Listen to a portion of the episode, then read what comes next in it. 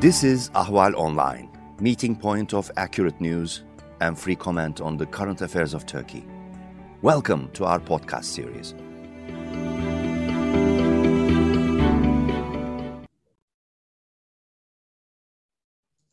Hello, dear uh, Ahval audience.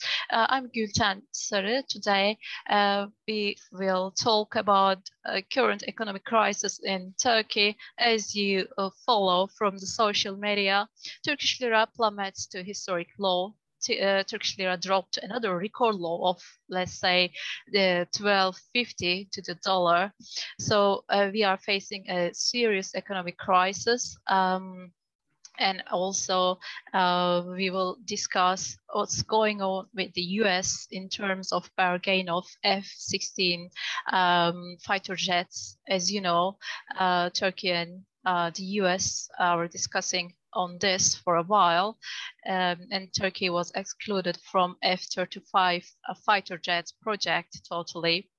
And another issue that we will talk today is Syria, Turkey's possible Syria uh, military um, intervention or operation, whether it's possible or not, uh, whether the US or Russia will allow Turkey uh, to carry out this operation. Of course, I have a guest, um, Senior Director of of the Turkey program at the Foundation for Defense of Democracies, Aykan Erdemir. Mr. Erdemir, welcome to our program.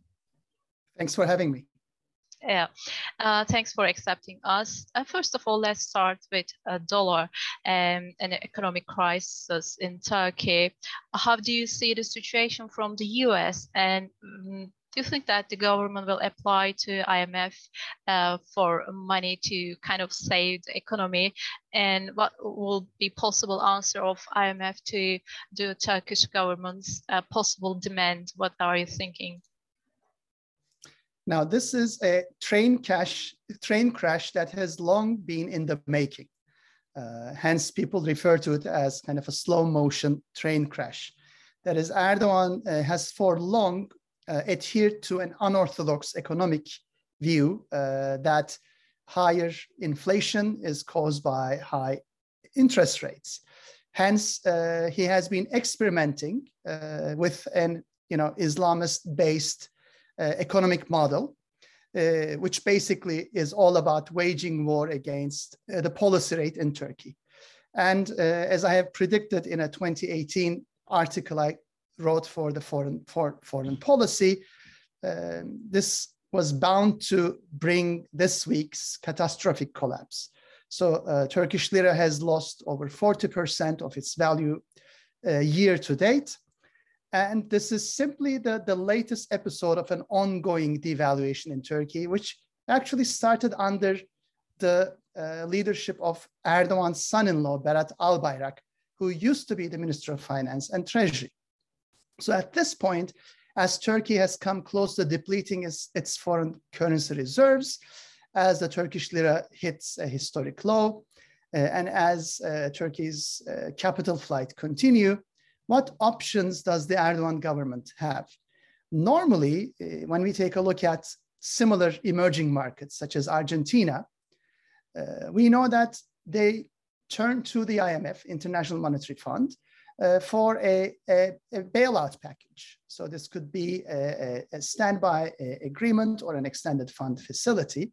But in the Turkish case, again, as I predicted in a 2020 article in, in another foreign policy piece, Erdogan is not likely to turn to the IMF.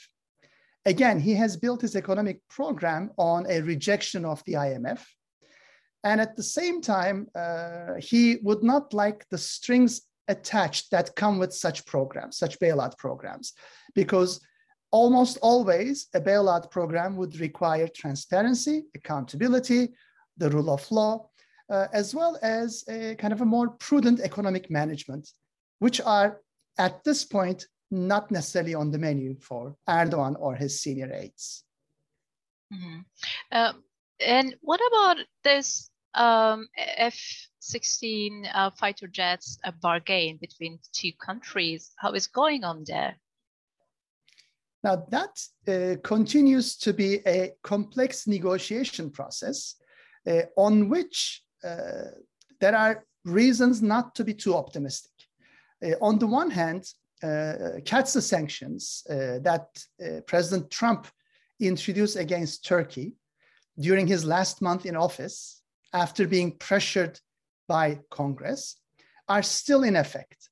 So Turkey's uh, presidency of defense industries is still a sanctioned entity and is not able to procure a, a, major uh, you know, military purchase from the United States. At the same time, for over two years, there has been an informal ban, an informal block at the US Congress uh, against any major arms purchases for Turkey. This results from the bipartisan sentiment in both chambers uh, of the US Congress and uh, is actually led by some of the most senior names uh, in, for example, the Senate Foreign Relations Committee. So there are, I don't see any hopes in the short run uh, for that uh, informal block to be lifted as well. Uh, to, adding to that, uh, Erdogan's threats to purchase a second battery of the S-400 air defense system, as well as Russian jets, are not helping his case. Because even if some pro-Turkey voices would like to encourage the sale of the F-16s, saying that this is the best strategy against Turkey from further pivoting to Russia, Erdogan's threats to turn to Russia undermine this argument, undermine this position, uh, making uh, you know policymakers even more skeptical about the future course of Ankara. So at this point, we only have President Biden's, uh, let's say, encouraging words, uh, which uh, do not necessarily translate into a policy shift in Washington.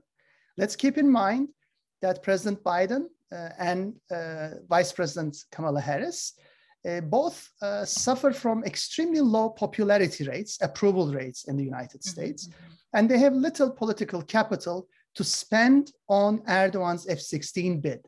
So mm. if Erdogan is counting on the White House, I again don't see much hope there of uh, the Biden administration taking a risk for an Erdogan who has time and again acted in erratic and uh, unpredictable ways. Mm-hmm, mm-hmm. Uh, let's talk about a bit the Syria issue.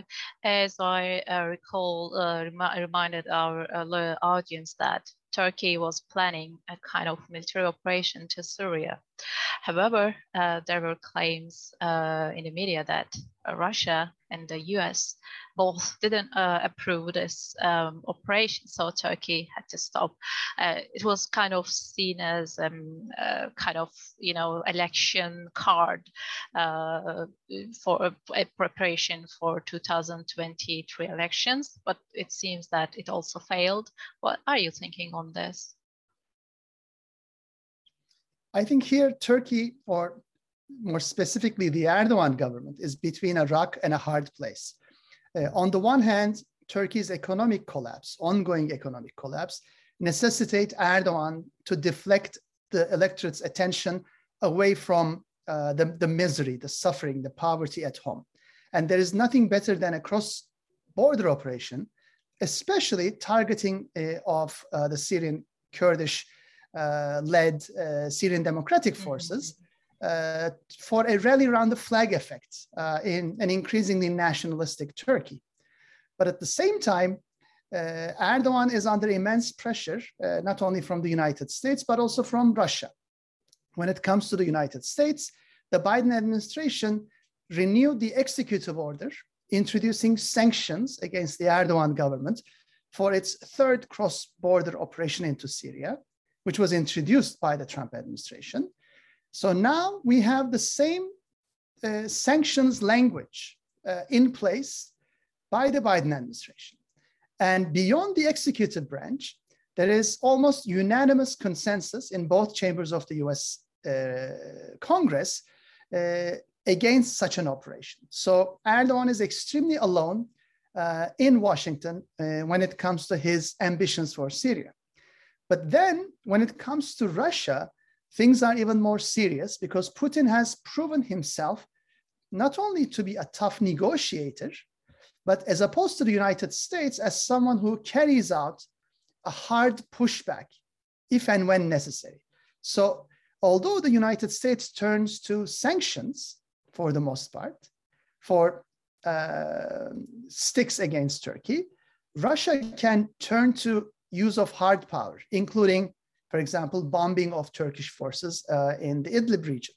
So, mm-hmm. given the close relationship between Putin and Erdogan, I don't think the Turkish president ha- has much room to maneuver, especially when it comes to Russia. So, this is what I meant by Erdogan being stuck between a rock and a hard place.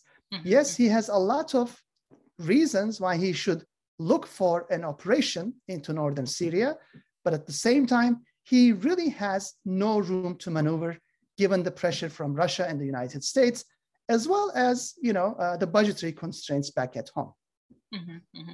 Yeah. Oh, okay. Uh, thank you very much uh, for um, helping us to understand what's going on uh, between the U.S. and Turkey and the relation uh, between two countries.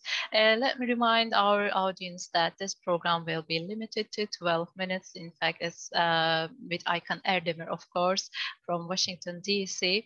And next week we will continue to discuss other aspects of the U.S. and Turkish relations uh, thank you very much for joining us and um, explaining the, the relations between the two countries. It was a great pleasure. Thank you again. Thank you.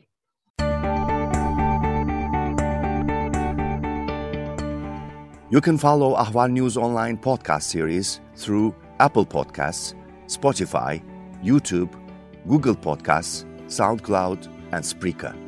All you need to know about Turkey is here for your ears mind, and attention. Thank you for listening to our podcast.